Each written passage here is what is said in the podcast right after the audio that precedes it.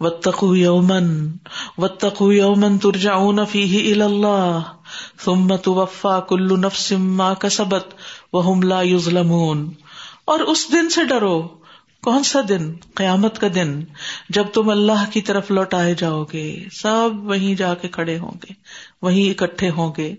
پھر ہر شخص کو جو اس نے کمایا، پورا پورا بدلا دے دیا جائے گا اور وہ ظلم نہ کیے جائیں گے۔ یہ آخری آیت ہے جو قرآن کی نازل ہوئی، ایک رائے کے مطابق کہ جس میں لوگوں کو آخرت کے دن سے ڈرنے کی تلقین کی گئی ہے، واپسی کی تیاری کرنے کی تلقین کی گئی ہے۔ اور یہ ایک بہت بڑی حقیقت ہے، جس کو ہم مانتے تو ہیں لیکن مان کے بھی عمل نہیں مانتے۔ زبان سے کہہ دیتے ہاں ہاں مرنا ہے، واپس جانا ہے۔ لیکن ہماری زندگی کیا اس بات کی عکاس ہے؟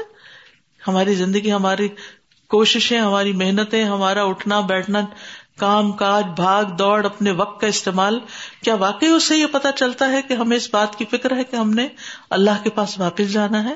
یا ہم نے دنیا اتنی بسا لی، اتنی رونقیں اپنے ارد گرد کٹھی کر لی کہ یوں لگے کہ جیسے ماں ازن ان طبی دہازی ابدا۔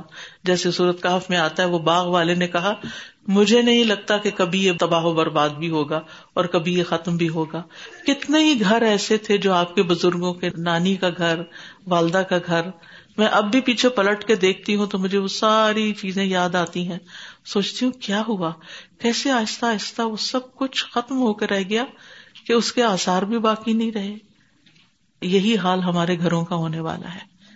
کہ ایک جنریشن کے بعد تو شاید کسی کو ایڈریس بھی یاد نہ ہو کہ نانی کہاں رہتی تھی یا دادی کہاں رہتی تھی۔ بھول جائیں گے۔ جیسے ہم اپنی دنیا میں کھو گئے اور اپنے بڑوں کو بھول گئے، ایسے ہی ہمارے بچے بھی ہمیں بھول جائیں گے۔ تو انہیں کی خاطر ہم اپنا سارا وقت اور اپنی ساری انرجی اور اپنی ساری کوششیں لگائے رکھتے ہیں۔ ان کو خوش کر دیں، ان کا کچھ بنا دیں، ان کو مشکل نہ آئے۔ اپنے آپ کو بھولے ہوئے ہیں کہ ہمیں کوئی مشکل نہ آئے۔ عبادات کے لیے وقت نہیں، علم حاصل کرنے کے لیے وقت نہیں۔ لیکن جو بھی ہمارا وقت ہے میجورٹی آف دا ٹائم زیادہ سے زیادہ اس میں لگتا ہے کہ ہم دنیا کے لیے کیا کریں۔ اس کو اور کیسے بہتر کریں، اور کیسے بہتر کریں۔ جتنا چاہیں بہتر کر لیں۔ ایک دن چھوڑ کے جانا ہے۔ اور اگر آخرت کو بہتر کر لیا، تو وہیں ہمیشہ جا کے رہنا ہے۔ اس لیے اس کی فکر کریں۔ یہ میں نہیں کہہ رہی و یومن اللہ تعالیٰ آپ سے مخاطب ہے کہ اس دن سے ڈرو۔ ترجعون فیہ اللہ جس دن تم اللہ کی طرف لوٹائے جاؤ گے۔ لوٹ کے جاؤ گے نہیں کہا، لوٹا دیے جاؤ گے۔ واپس پھیرے جاؤ گے۔ جانا تو ہے ہی۔ کیوں نہ تیاری کر کے جائیں آج صبح میں سوچ رہی تھی کہ ہمارے دس دن کا یہ کورس تھا جس میں دو گھنٹے کی ڈیلی کلاس اس کا مطلب ہے کہ ہم نے ان دو ہفتوں میں ٹوینٹی آورس قرآن کے ساتھ گزارے۔ الحمد للہ وہ سوچ رہی تھی کہ ٹوینٹی فور آورس کا دن ہوتا ہے۔ تو شکر اللہ کا کم از کم پندرہ دنوں میں ایک دن ہمارا قرآن کے ساتھ گزرا، کیونکہ چار گھنٹے پر تیاری میں، اس کے پڑھنے پڑھانے میں اور جا کے ریوائز کرنے میں یا اس کی تلاوت اور حفظ جو لوگ کر رہے ہیں۔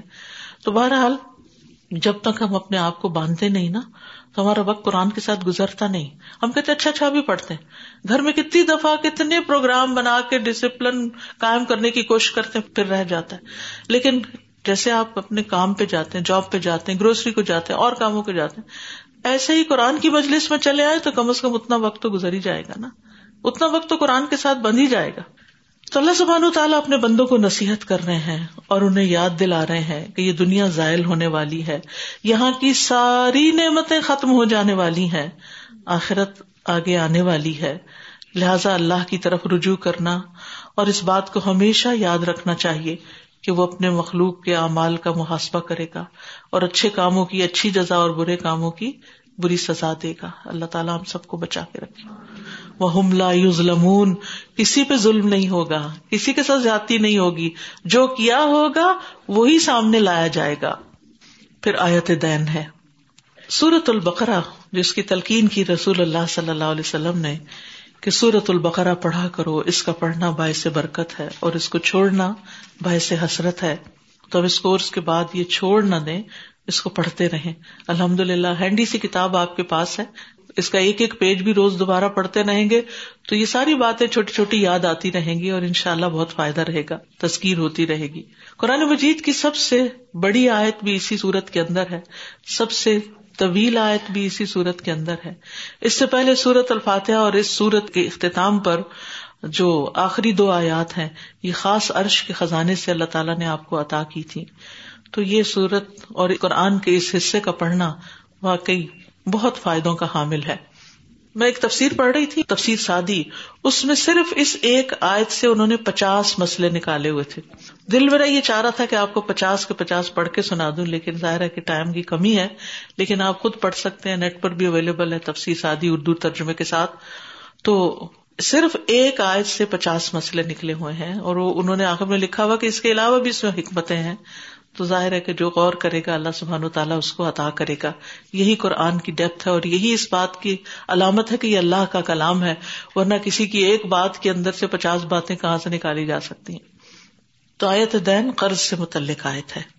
یا ایوہ الذین آمنوا اذا تداینتم بدین الى اجل مسمى فاکتبوه ولیکتب بینکم کاتب بالعدل ولا يأب ان يكتب كما علمه الله فليكتب وليملل الذي عليه الحق وليتق الله ربه ولا يبخس منه شيئا فإن كان الذي عليه الحق سفيها أو ضعيفا أو لا يستطيع أن يمله فليملل وليه بالعدل وستشهدوا شهيدين من رجالكم فإن لم يكونا رجلين فرجل وامرأتان ممن ترضون من الشهداء أن تضل إحداهما فتذكر إحداهما الأخرى ولا يأبى الشهداء إذا ما دعوا ولا تسأموا أن تكتبوه صغيرا أو كبيرا أو كبيرا إلى أجله ذلكم أقسط عند الله وأقوم للشهادة ادنا اللہ ترتابو اللہ ان تکون تجارتا حاضرتا تدیرونہا تدیرونہا بینکم فلیس علیکم جناح اللہ تکتبوها واشہدو اذا تبایعتم ولا يضار كاتب ولا شہید وان تفعلوا فانه فسوق بكم. واتقوا الله ويعلمكم الله، والله بكل شيء عليم. بكل شيء عليم اے لوگ جو ایمان لائے ہو، جب تم ایک وقت مقرر تک کے لیے آپس میں قرض کا لین دین کرو، تو اسے لکھ لیا کرو۔ اور چاہیے کہ تمہارے درمیان ایک لکھنے والا عدل کے ساتھ لکھے۔ اور لکھنے والے کو لکھنے سے انکار نہیں کرنا چاہیے، جیسا کہ اللہ نے اسے سکھایا ہے۔ تو اس کو بغیر کسی ازر کے لکھنا چاہیے۔ اور املا اس شخص کو کروانی چاہیے جس کے ذمہ حق یعنی قرض ہو اور اسے اللہ سے ڈرنا چاہیے جو اس کا رب ہے اور وہ اس میں کسی بھی چیز کی کمی نہ کرے پھر اگر وہ شخص جس کے ذمہ حق قرض ہو، وہ نہ سمجھ ہو یا کمزور ہو یا املا کرانے کی خود استطاعت نہ رکھتا ہو، تو اس کا ولی عدل کے ساتھ املا کروائے اور اپنے مسلمان مردوں میں سے دو گواہ بنا لو۔ پھر اگر دو مرد نہ ہو تو ان گواہوں میں سے جنہیں تم پسند کرتے ہو ایک مرد اور دو عورتیں گواہی دیں کہ اگر ان دونوں میں سے ایک عورت بھول جائے تو ان میں سے ایک دوسری کو یاد کروا دے۔ اور گواہ جب گواہی دینے کے لیے بلائے جائیں تو وہ انکار نہ کرے۔ اور قرض چھوٹا ہو یا بڑا، اس کے وقت مقرر تک کے لیے اس کی دستاویز لکھنے میں تم سستی نہ کرو۔ یہ لکھنا اللہ کے نزدیک زیادہ انصاف والا اور گواہی دینے کے لیے زیادہ درست ہے۔ اور زیادہ قریب ہے کہ تم فریقین شک میں نہ پڑو، مگر یہ کہ نقد تجارت ہو، جس کا تم آپس میں لین دین کرتے ہو، تو تم پر کچھ گنا نہیں کہ تم اس کو نہ لکھو۔ اور جب تم باہم خرید و فروخت کرو، تو احتیاطن گواہ مقرر کر لیا کرو، اور دستاویز لکھنے والے اور گواہی دینے والے کو نقصان نہ پہنچایا جائے۔ اور اگر تم ایسا کرو گے تو یقیناً یہ تمہاری سخت نافرمانی ہوگی اور اللہ سے ڈرو اور اللہ تمہیں سکھا رہا ہے اور اللہ ہر چیز کو خوب جاننے والا ہے۔ اب دیکھیے کہ قرآن مجید کی اگرچہ سب سے بڑی آیت ہے، اس لیکن اس میں سارے حروف تحجی جو ہیں، وہ نہیں آتے۔ اس کے برعکس صورت عال عمران کی چھوٹی سی آیت ہے، ثم انزل علیکم من بعد الغم امنۃ آسن اس میں سارے حروف تحجی آ جاتے ہیں۔ اسی طرح محمد الرسول اللہ ولزین امن ماہ جو ہے سورت الفت کی آیت نمبر ٹوینٹی نائن اس میں بھی سارے حروف تحجی آ جاتے ہیں۔ تو یہ اللہ کی شان ہے کہ جس جگہ پر جو چاہے بیان فرمائے۔ فرمایا، یا یو الذین آمنو اے لوگو جو ایمان لائے ہو، ایمان والوں کو خطاب ہے، مجھے اور آپ کو خطاب ہے۔ کیا ادا تدائن تم بدین، جب تم آپس میں قرض کا لین دین کرو، دین سے مراد ہر وہ چیز جو انسان کے ذمے ثابت ہو، خواہ وہ سامان تجارت کی قیمت ہو، مزدوری ہو، حق کے مہر ہو، قرض ہو، یا کوئی بھی اور چیز ہو۔ یعنی جس کا دینا آپ کے ذمے ہے، تو وہ آپ پہ قرض ہے نا۔ وہ شوہر کے ذمہ حق کے مہر دینا ہے، تو وہ کیا ہے اس پر؟ قرض ہے۔ اس لیے جب شوہر فوت ہوتا ہے اور اس نے اگر اپنی بیوی کو اپنی زندگی میں حق کے مہر نہیں دیا، تو اس کے مال میں سے پہلے حق کے مہر نکالا جائے گا۔ پھر باقی مال تقسیم کیا جائے گا۔ یعنی اتنی اہم ہے یہ بات۔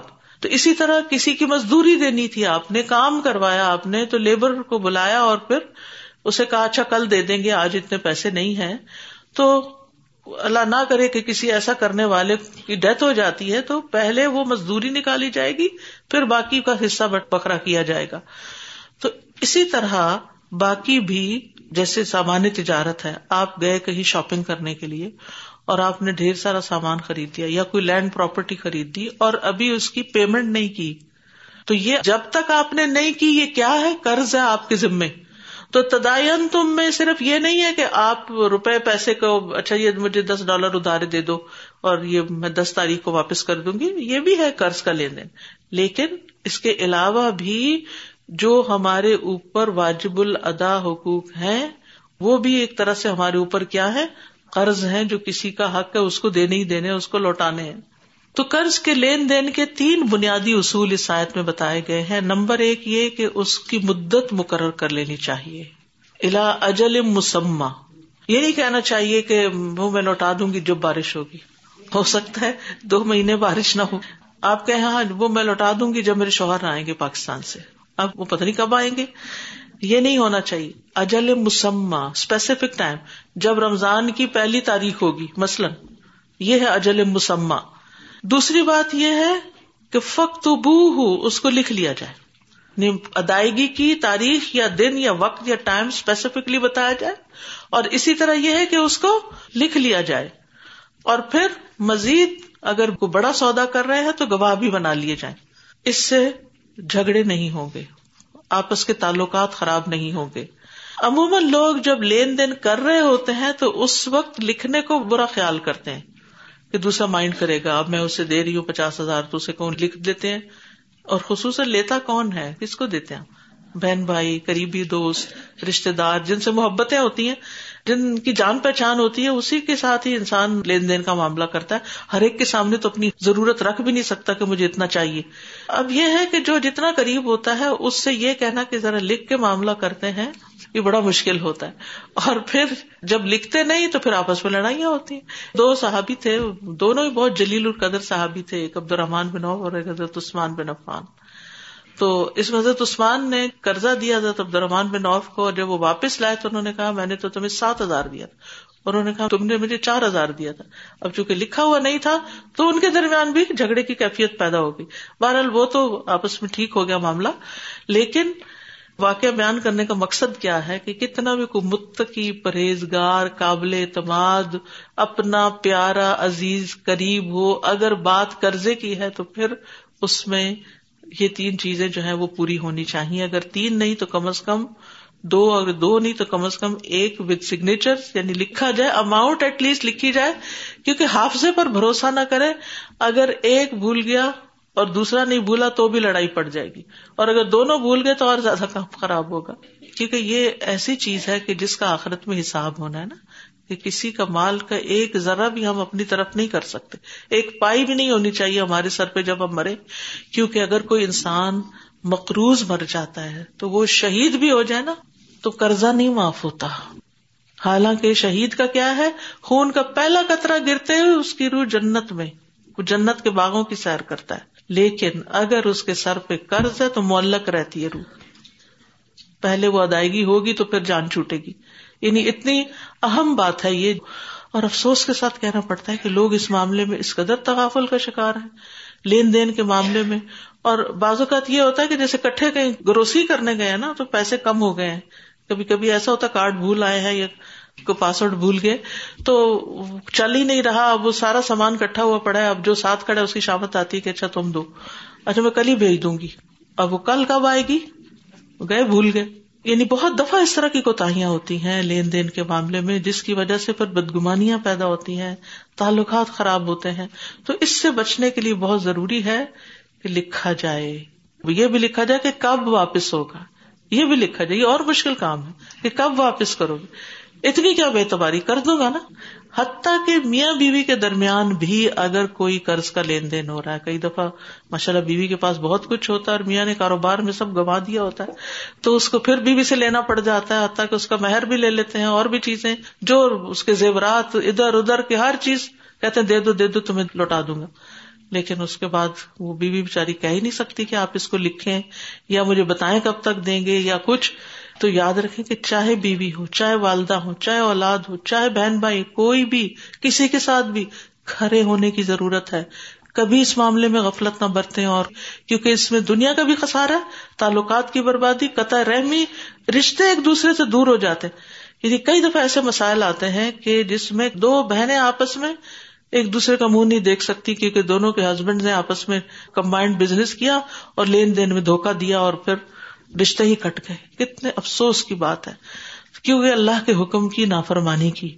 جبکہ اللہ تعالیٰ یا امن کہہ کے حکم دے رہے ہیں کہ ایسا کرو۔ تو بہرحال اس کو بے اعتمادی کی علامت نہیں سمجھنا چاہیے، اس کو اللہ کا حکم سمجھ کے کرنا چاہیے۔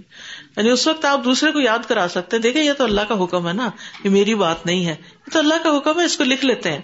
اور پھر اس کے بعد یہ ہے کہ اس کی حکمت بتا دی گئی کہ یہ بات اللہ کے نزدیک انصاف والی ہے۔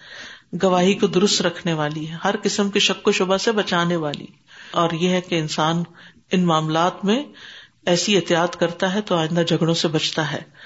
لیکن اگر کوئی نہ کرے ایسا، تو قرض تو دیا جا سکتا ہے۔ نہیں یعنی مقرر مدت کے بغیر قرض دیا جا سکتا ہے۔ لیکن بالکل معاملہ مبہم نہیں ہونا چاہیے۔ ولی اکتبئی نقم کا دم بل عدل اور چاہیے کہ تمہارے درمیان لکھنے والا عدل کے ساتھ لکھے، کسی کی طرف داری نہ کرے فیوریٹزم نہ ہو۔ ولا یا بکاتب یک تو بکما اللہ اور لکھنے والا، کیونکہ اربوں کے یہاں لکھنے والے بہت کم تھے۔ اور لکھنے والا لکھنے سے انکار نہ کرے، جیسا کہ اللہ نے اس کو سکھایا۔ اس سے کیا پتا چلتا ہے کہ اگر آپ کے پاس کوئی اسکل ہے، کیونکہ قرض کی جو ہوتی ہے نا، عبارت لین دین کی، وہ تو ٹیکنیکل بھی ہوتی۔ ہے آج کے دور میں بھی اس طرح کی ڈیڈ جو لکھی جاتی ہے اسٹامپ پیپر وغیرہ کے اوپر، تو وہ عام روز مرہ کی بول چال کی زبان نہیں ہوتی، بلکہ ایک ٹیکنیکل لینگویج ہوتی۔ اور اس کے خاص منشی ہوتے ہیں اور خاص لکھنے والے ہوتے ہیں اور وہ اس کے اوپر چارج بھی کرتے ہیں۔ لیکن بہرحال یہاں پر یہ ہے کہ عام روز مرہ کے لین دین میں بھی جب ہر ایک کو لکھنا نہ آتا ہو یا اس طریقے پر لکھنا نہ آتا ہو، تو جس کو اللہ نے سکھایا اس کو لکھنے سے انکار نہیں کرنا چاہیے۔ ولیم اللہ دی علیہ الحق اور جو قرضہ لے رہا ہے نا، وہ لکھوائے کہ کتنا لے رہا ہے، کیا چیز لے رہا ہے، کس نوعیت کی، کس قسم کی۔ ولی تق اللہ رب اور چاہیے کہ اللہ سے ڈرے جو اس کا رب ہے۔ ولا یب خسمن ہُ شعی ایک چیز بھی کم نہ لکھوائے۔ مثلاً، پانچ بار سونے کی وہ لے رہا ہے۔ چار نہ لکھے۔ پانچ کی پانچ ہی لکھے۔ اور جو ان کا اصل ویٹ ہے وہ بھی لکھے۔ کہ اتنے کی۔ اچھا یہ جو لکھنا ہے، بعض علماء کے نزدیک واجب ہے اور بعض کے نزدیک مستحب ہے۔ پھر وسط شہید رجالکم اپنے مردوں میں سے دو گواہ بنا لو۔ بچوں کو گواہ نہیں بنانا۔ عورتوں کو گواہ نہیں بنانا۔ علم یقون رجول اگر دو مرد نہ ہو فرج المراتانی تو ایک مرد اور دو عورتیں۔ بہت سی عورتیں اس پہ ناراض ہوتی کہ شاید یہ ڈسکریمنیشن ہے اور عورتوں کا مقام کم کر دیا گیا۔ نہیں، اس کے لیے عورتوں کو ایک سہولت دی گئی ہے، کیونکہ یہ گواہی جو ہے کہ ذمہ داری ہے اور ایک مشکل کام ہے۔ اور اگر گواہی غلط دے دی جائے تو وہ بھی اللہ کے یہاں پکڑ کی بات ہے۔ اور اس کی وجہ بھی بتا دی گئی۔ ممن تردون من شہدائی انت دل اہدا ہوما فتح اہدا ہوما لخرا کہ دو عورتوں کو کیوں کہا جا رہا ہے کہ اگر ایک عورت بھولے تو دوسری یاد کرا دے سپورٹ کے لیے ہے۔ اس کا یہ مطلب نہیں کہ اگر نہیں بھولتی تب بھی دو مل کے کورس میں بتائیں گی، گواہی دے ایسا نہیں ہے۔ وہ گواہی ایک ہی دے گی، لیکن دوسری صرف مدد کے لیے ہے۔ اور گواہوں کی صفات کیا ہے کہ ان کی دھیانت امانت اور اخلاق جو ہے، اس کے اعتبار سے تم انہیں قابل اعتماد سمجھو۔ ممن تردو من شہدا ہر شخص کو گواہی کے لیے مت بلاؤ۔ اور پھر یہ کہ وہ عقل ہو، بالغ ہو، فرائض کا پابند ہو، کبیرہ گناہوں سے بچتا ہو، جھوٹ وغیرہ نہیں بولتا ہو۔ اور میرے رجال قوم میں پھر تم میں سے نہیں، مسلم ہی ہوں۔ کچھ معاملات میں نان مسلم کی بھی گواہی ہو جاتی ہے، لیکن اس معاملے میں مسلم ہی ضروری ہے۔ مر رجالی کم کی بات ہے۔ اور پھر جو قرض پر گواہ نہ بنائے اور پھر اس کو کوئی جھگڑا ہو جائے تو اس پر وعید بھی ہے۔ رسول اللہ صلی اللہ علیہ وسلم نے فرمایا، تین قسم کے آدمی دعا تو کرتے ہیں، لیکن ان کی دعا قبول نہیں ہوتی۔ ان میں سے ایک وہ آدمی جس نے کسی سے قرضہ واپس لینا ہے، اپنا دیا ہوا، لیکن اس پہ کوئی گواہ نہیں بنایا ہوا۔ اور اب وہ پریشان ہے کہ وہ دیتا نہیں، تو ایسے شخص کی فریاد نہیں پھر سنی جاتی۔ ولا تس ان تک تبو سکیرن او کبیرا اور تم سستی نہ کرو کہ چھوٹا یا بڑا کچھ بھی ہو وہ لکھ لو۔ یعنی بازو کا ہم کہتے ہیں اچھا موٹا موٹا لکھ دو، وہ بڑی اماؤنٹ لکھ دو، وہ روپے، پیسے، باریک ڈیجٹ جو ہے ان کو چھوڑ بھی دو۔ نہیں اینڈ تک لکھو۔ اس سے انصاف کا تقاضا پورا ہوتا ہے۔ ذالکم اقسط و اند اللہ۔ یہ زیادہ انصاف والی بات ہے اللہ کے نزدیک۔ وہ اقوام الشہادا اور گواہی قائم کرنے کے اعتبار سے زیادہ درست۔ وہ ادنا اللہ ترتابو۔ اور یہ کہ تم شک میں نہیں پڑو گے۔ اللہ ان تکون تجارتن حاضرتن تو دیرون بینکم۔ سوائے اس کے کہ تجارت جو حاضر ہو یعنی آپس میں لین دین آمنے سامنے ہو رہا ہو۔ یعنی مثلاً آپ نے پیسے دیے اور چیز اٹھائی، سامان لیا، پیمنٹ وہی کی، بات ختم۔ لیکن اب دیکھیں آپ کو کہ آپ کسی بھی اسٹور پہ جائیں، چھوٹی چیز لیں، بڑی چیز لیں، تو کیا ہوتا ہے؟ ساتھ آپ کو کیا ملتا ہے؟ لکھا ہوا ملتا ہے نا؟ رسید ملتی ہے۔ حالانکہ اس میں اگر نہ بھی رسید لکھی جائے تو کوئی بات نہیں، لیکن چونکہ آپ نے ریٹرن کرنا ہوتا ہے، کچھ تو پھر وہ سنبھال کے رکھتے ہیں۔ فلحسا علیکم جنا ہن اللہ تک تو تم پر کوئی گنا نہیں کہ تم اس کو نہ لکھو۔ یعنی اس میں کوئی گنا نہیں۔ کیونکہ وہ معاملہ وہیں پر ہی ختم ہو گیا تھا۔ وہ اشہد ازا تبایا تم اور گواہ بنا لیا کرو جب تم لین دین کرو تجارتی۔ یعنی جو بڑے بڑے کانٹریکٹ کرو تو گواہ بناؤ۔ ولا یودار کاتب ان ولا شہید۔ کاتب اور گواہ نقصان نہ دیں یا ان کو نقصان نہ دیا جائے دونوں معنی کیے جا سکتے ہیں۔ کاتب کو کیسے نقصان ہو سکتا ہے کہ اس کو وقت بے وقت بلا لیا جائے اور گواہ کو بھی؟ اور پھر یہ ہے کہ وہ آیا ہے کہیں سے چل کے، اس کو آنے جانے کا کرایہ بھی نہ دیا جائے اور بازو کا تو اپنی مرضی کا لکھوا کر اس کا ایمان خراب کیا جائے۔ اس طرح کی کوئی چیز اس کو نقصان نہیں دینی چاہیے۔ اور اسی طرح یہ ہے کہ وہ بھی کسی ایک کی طرف داری کر کے کسی کو نقصان نہ دے۔ وہ انتفالوف ان فسوق بکم۔ اور اگر تم ایسا کرو گے تو یہ تمہاری طرف سے نافرمانی کی بات ہوگی۔ فسوق بکم۔ و اللہ اور اللہ سے ڈرو۔ وہ یو المکم اللہ اور اللہ تم کو سکھا دیتا ہے۔ یعنی جو بھی چیزیں ہیں، یہ سارے احکامات اللہ نے تم کو سکھائے۔ اور یہ درست ہوں گے تقوا کے ساتھ، کیونکہ خالی لکھنے سے بھی باتیں نہیں بنتی، اور اللہ ہر چیز کو خوب جاننے والا لہٰذا اس نے جو تمہیں حکم دیا ہے، اپنے علم کی بنا پر دیا ہے۔ تو اس سے بہت سے فائدے حاصل ہوتے ہیں، لہذا انسان کو اللہ تعالی کے احکامات کی پابندی کرنی چاہیے۔ اسی طرح اگر کوئی ضرورت مند ہو، تو اس کو قرض دینے میں بھی تاخیر نہیں کرنی چاہیے۔ رسول اللہ صلی اللہ علیہ وسلم نے فرمایا، اللہ تعالیٰ آدھی رات یا رات کے آخری تہائی حصے میں آسمان دنیا میں نزول فرماتا ہے اور فرماتا ہے، کون ہے جو مجھ سے دعا کرے میں اس کی دعا قبول کروں؟ یا مجھ سے سوال کرے تو میں اس کو عطا کروں؟ کون ہے جو ایسے رب کو قرض دے گا جو نہ تو فقیر ہے، نہ کسی کا حق مارنے والا ہے؟ اور پھر آپ نے فرمایا، جو مسلمان بھی دوسرے مسلمان کو دوبارہ قرض دے تو اسے ایک مرتبہ اتنا مال صدقہ کرنے کا ثواب ملے گا۔ پھر اسی طرح قرض لینے سے بھی بچنا چاہیے۔ یعنی کہ بلا وجہ قرض نہیں لینا چاہیے۔ کچھ لوگوں کو عادت ہو جاتی۔ ادھر سے پکڑا، ادھر دیا، ادھر سے پکڑا، ادھر دیا۔ اور کچھ ادھر ادھر کی ایشو عشرت میں خرچ کر دیا۔ اور ہمیشہ مقروض رہنے کی عادت ہوتی ہے۔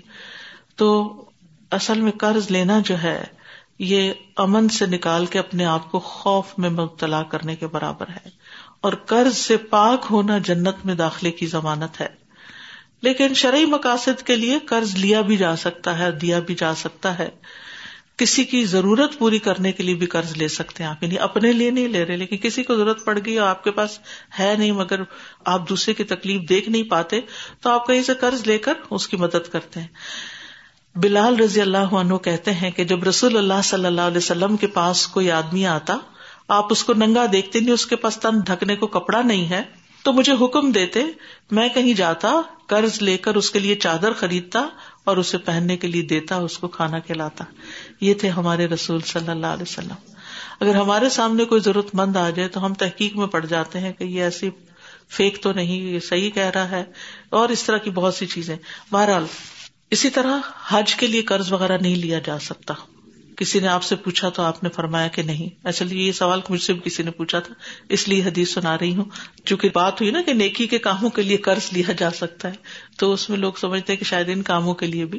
پھر اسی طرح یہ ہے کہ مال ہونے کے باوجود قرض دینے والا ٹال مٹول نہ کرے۔ یعنی اگر آپ دے سکتے ہیں اور دوسرا سخت ضرورت مند ہے، تو آپ اس کو دیں۔ اسی طرح قرض ادا کرنے میں ٹال مٹول سے کام نہیں لینا چاہیے، بلکہ اچھے طریقے سے قرض ادا کرنا چاہیے۔ اور جس کا قرض دینا ہو، اس کو ہدیہ نہیں دیا جا سکتا۔ یہ اصول یاد رکھی جس کو قرض دینا ہو، مثلا مکروز سے یعنی جس کو آپ نے قرضہ دیا، اس سے گفٹ قبول نہ کریں۔ وہ سود شمار ہوتا ہے۔ جی ہاں۔ عبداللہ بن سلام جو ہے وہ جو نبی صلی اللہ علیہ وسلم مدینہ آئے تو ان کے پاس وہ آئے اور کہنے لگے میں جب رسول اللہ صلی اللہ علیہ وسلم کے پاس آیا تو آپ نے فرمایا، تمہارا قیام ایک ایسے ملک میں ہے جہاں سودی معاملات بہت عام ہے اگر تمہارا کسی شخص پر کوئی حق ہو اور پھر وہ تمہیں ایک تن کے یا جو کے دانے یا گھاس کے برابر بھی ہدیہ دے تو قبول نہ کرنا، یہ سود ہوگا۔ یعنی اس شخص سے پھر ایکسٹرا کچھ بھی نہیں لے سکتے۔ ٹھیک۔ پھر اسی طرح کسی اور کا قرضہ اتار دینے میں بہت بڑا ثواب کا کام ہے۔ نہیں ایک شخص مجبور ہے نہیں اتار پا رہا تو آپ کے پاس اللہ نے زیادہ دیا، آپ آگے بڑھ کے اس کو اتروا دیں۔ رسول اللہ صلی اللہ علیہ وسلم یہی کیا کرتے تھے۔ اور زکوٰۃ سے بھی قرض ادا کیا جا سکتا ہے، جیسے قرآن مجید میں زکوٰۃ کے جو مصارف ہیں، ان میں سے۔ مثلاً ایک شخص اچھا بلا تھا، لیکن حالات ایک دم بگڑ گئے اور بہت زیادہ مقروض ہو گیا، تو اس کا قرضہ زکوٰۃ کے پیسوں سے ادا ہو سکتا ہے۔ اور جو شخص ادائیگی کی نیت رکھتا ہے، اللہ تعالیٰ اس کی مدد کرتا ہے۔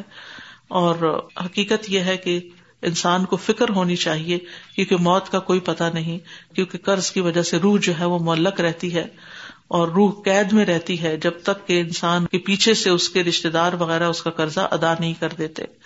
اور نبی صلی اللہ علیہ وسلم نے ایسے شخص کا جنازہ پڑھانے سے انکار کر دیا جو مقروض تھا۔ کہ کوئی اس کا قرض ادا کرے ورنہ میں اس کا جنازہ نہیں پڑھوں۔ اور یہ اس لیے تاکہ لوگوں کو اندازہ ہو کہ قرض ادا نہ کرنا کتنا بڑا جرم ہے۔ اور جو شخص ادا نہ کرنے کی نیت سے کسی سے قرضہ لے، ایسے شخص کی مذمت کی گئی ہے۔ رسول اللہ صلی اللہ علیہ وسلم نے فرمایا، جو کوئی لوگوں کا مال قرض کے طور پر ادا کرنے کی نیت سے لیتا ہے، اللہ بھی اس کی طرف سے ادا کر دے گا۔ یعنی جو اس نیت سے لیتا ہے کہ میں واپس دوں گا، تو اللہ تعالیٰ مدد کرتا ہے۔ اور جو کوئی نہ دینے کے لیے لیتا ہے تو اللہ اس کو تباہ کر دے گا یعنی اس کے اس مال میں برکت نہیں ہوگی۔ فرمایا، جو مرد بھی قرضہ لے اور اس کی نیت ہو کے ادا نہ کرے گا، وہ اللہ سے چور بن کے ملے گا۔ پھر سوچیے کہ اللہ تعالیٰ اس سے کہاں خوش ہوگا۔ اور قیامت کے دن انسان کی نیکیوں سے قرضے ادا کیے جائیں گے۔ یعنی جو نیکیاں کرتے ہیں، نماز، روزہ، اس سے قرضہ ادا کیا جائے گا۔ تو اس لیے بہت ضروری ہے کہ انسان اول تو ڈیٹ فری زندگی گزارے اور اگر کسی مجبوری سے کوئی لیا دیا ہوا ہے تو اس کو وقت پر ہی ادا کر دے اور اللہ سے مدد بھی مانگے۔ کیونکہ اللہ مددگار ہے اور قرض کی ادائیگی میں اللہ سے مدد مانگنے پر دعائیں بھی ہیں۔ یہ کارڈ ہے۔ اس میں یہ دعائیں لکھی ہوئی ہیں۔ کہ اگر پہاڑ برابر بھی قرضہ ہو تو انسان کا اتر جاتا ہے، اگر اس کے ذریعے انسان اللہ سے مدد مانگتا ہے۔ نبی صلی اللہ علیہ وسلم نے قرض سے پناہ مانگی ہے کہ اللہ تعالیٰ اس سے محفوظ رکھے۔ اور جب آپ سفر کرتے تھے، اس وقت بھی یہ دعا مانگتے تھے کہ مسافر کی دعائیں قبول ہوتی ہیں۔ اور اگر کوئی قرضہ اپنا ادا کرے تو اس کو دعا دینی چاہیے یعنی خوشی سے اس کو رخصت کرنا چاہیے۔ وہ ان کن تم اللہ سفر ان ولم تجدو کاتبن فرحان مقبوضہ فإن أمن بعدكم بعدا فليؤد الذي اؤتمن أمانته وليتق الله ربه ولا تكتم الشهادة. ومن يكتمها فإنه آثم قلبه. والله بما تعملون عليم. اور اگر تم سفر میں ہو اور قرض لینا چاہو اور تمہیں کوئی دستاویز لکھنے والا نہ ملے تو کوئی چیز بطور رہن قرض دینے والے کو قبضے میں دے دی جائے۔ پھر اگر تم میں سے کوئی دوسرے پر اعتبار کرے اور بغیر رہن رکھے قرض دے دے، تو وہ مقروض جو امین بنایا گیا ہو، وہ قرض دینے والے کو اس کی امانت ادا کر دے۔ اور اس کو اللہ سے ڈرنا چاہیے جو اس کا رب ہے، اور تم گواہی کو مت چھپاؤ۔ اور جو کوئی اسے چھپائے گا، یقیناً اس کا دل گنا گار ہے۔ اور جو کچھ تم کرتے ہو، اللہ اس کو خوب جاننے والا ہے۔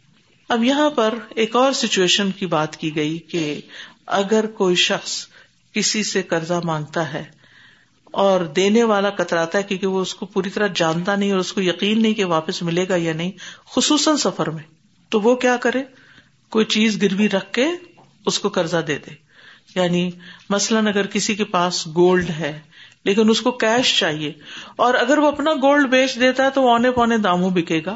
لیکن اس گولڈ کے سیٹ کی پرائز زیادہ ہے، تو وہ اس کی پرائز کے مطابق وہ گولڈ کا سیٹ کسی کے پاس رکھ کے اس سے اتنے پیسے لے لیتا ہے اور پھر جب وہ پیسے واپس لوٹاتا ہے تو اپنا سیٹ لے لیتا ہے، یہ گروی رکھنا ہوتا ہے۔ تو ایک ہوتا ہے راہن، رکھنے والا ایک ہوتا ہے مرتہن جس کے پاس رکھی جائے۔ تو اگر آدمی سفر میں ہو اور خرید و فروخت کی نوبت آ جائے اور کاتب بھی نہ ہو اور گواہ بھی نہ ہو، تو پھر رہن کے ذریعے انسان قرض لے سکتا ہے۔ اور رہن کا لغوی مطلب ہوتا ہے کسی چیز کو روک دینا۔ اور نبی صلی اللہ علیہ وسلم نے بھی رہن رکھا۔ آپ نے اپنی زرہ گروی رکھی تھی۔ کس کے پاس؟ ایک یہودی کے پاس رکھی تھی۔ کس لیے رکھی تھی؟ اس سے کیا لیا تھا؟ اپنے اہل خانہ کے لیے جو لیے تھے۔ اور یہاں ایک چھوٹی سی بات یہ کہ کیا جس نے کوئی چیز گروی رکھی، آپ اس کو استعمال کر سکتے؟ کوئی سونے کا سیٹ رکھ گیا گروی؟ اور آپ اب اسے شادیوں پہ پہننا شروع ہو گئے کہ یہ میرا ہو گیا، ایسا نہیں کر سکتے، یہ نہیں کر سکتے۔ اگر آپ کو واقعی ضرورت پڑ گئی تو اجازت کے بغیر نہیں، جس کا مال ہے اس سے پوچھا جا سکتا ہے۔ اللہ یہ کہ کوئی ایسی چیز اس نے رکھی ہے کہ جو اگر استعمال نہ کی گئی تو خراب ہو جائے گی۔ مثلاً کسی نے اپنی دودھ دینے والی گائے گروی رکھی۔ اب اگر اس کا دودھ نہیں نکالا جائے گا تو کیا ہوگا؟ خراب ہو جائے گا معاملہ۔ لیکن گائے کا دودھ نکالنے کے لیے اس کو کیا دینا پڑے گا؟ چارہ دینا پڑے گا۔ تو اب وہ چارہ دے رہا ہے اور دودھ نکال رہا ہے، ایسی صورت میں الاؤڈ ہے۔ ادر وائز گروی رکھوائی ہوئی چیز جو ہے، اس سے فائدہ نہیں اٹھایا جا سکتا۔ استعمال کرنا جائز نہیں۔ یہ بھی سود میں آ جاتا ہے۔ اور یہ بھی یاد رکھیے کہ گروی کے لیے سفر شرط نہیں ہے۔ سفر جیسی سچویشن کو یہاں پر دراصل مینشن کیا گیا ہے۔ فین امن آباد حکم بادن فلی عدل امانت یہاں امانت کو سپرد کرنے کی اہمیت ہے۔ رسول اللہ صلی اللہ علیہ وسلم نے فرمایا، کسی آدمی کے دل میں ایمان اور کفر اکٹھے جمع نہیں ہو سکتے، نہ ہی جھوٹ اور سچ اور نہ خیانت اور امانت۔ یہ امانت کون سی ہے؟ وہ جو گروی ہے، کسی کا گولڈ کا سیٹ، وہ آپ کے پاس کیا ہے؟ امانت ہے، آپ نے یہ واپس کرنا ہے، یہ آپ کی ملکیت نہیں ہو گیا۔ یہ ٹیمپرریلی آپ کو دیا گیا ہے کہ جب آپ کا پیسہ واپس ہوگا تو آپ اس کو لوٹا دیں گے۔ تو اس طرح کی امانتوں کی پوری کیئر بھی کرنی چاہیے۔ یہ نہیں کہ کوئی پیسہ لے کر آئے اور آپ کہیں جی وہ تو بس چوری ہو گیا اور ہمیں نہیں پتا کہاں گیا۔ یا مکری جائے کہ کہاں رکھوایا تھا آپ نے۔ اور اس قسم کی چیزیں جو ہیں، یہ خیانت میں شمار ہوتی ہیں۔ تو جو شخص امانت ادا کرتا ہے صحیح طور پر، اس کے لیے جنت کی ضمانت دی گئی ہے۔ اسے اللہ اور اس کے رسول کی محبت حاصل ہوتی ہے اور خیانت کرنا منافق کی علامت ہے۔ اور خیانت کرنا جہنم میں لے جانے کا باعث ہے۔ آپ نے فرمایا کہ مکر چال بازی دھوکا اور خیانت آگ میں ہوں گے۔ اللہ ہم سب کو بچا لے۔ پھر اسی طرح یہ کہ اگر کوئی آپ کے ساتھ خیانت کرتا ہے تو آپ اس سے نہ کریں۔ بعض اوقات لوگ کہتے ہیں اس نے بھی تو یہ کیا تھا نا، اس لیے میں یہ کر رہا ہوں۔ تو کسی کے غلط کرنے سے وہ کام الاؤڈ نہیں ہوتا آپ کو کہ آپ وہ اب کر لیں۔ اور پھر ولی تک اللہ ربہ ولا تک تم شہادہ چاہیے کہ اللہ سے ڈرے جو اس کا رب ہے اور گواہی نہ چھپائے۔ اور جو گواہی چھپائے گا، اس کا دل گناگار ہوگا۔ گواہی کا چھپانا جو ہے وہ کبیرا گناہوں میں سے ہے۔ اور بہترین گواہ وہ ہوتا ہے جو جب بلایا جائے تو بغیر کسی رکاوٹ کے پہلے ہی گواہی دے دے۔ اور بدترین وہ ہوتا ہے کہ جو صحیح گواہی نہ دے۔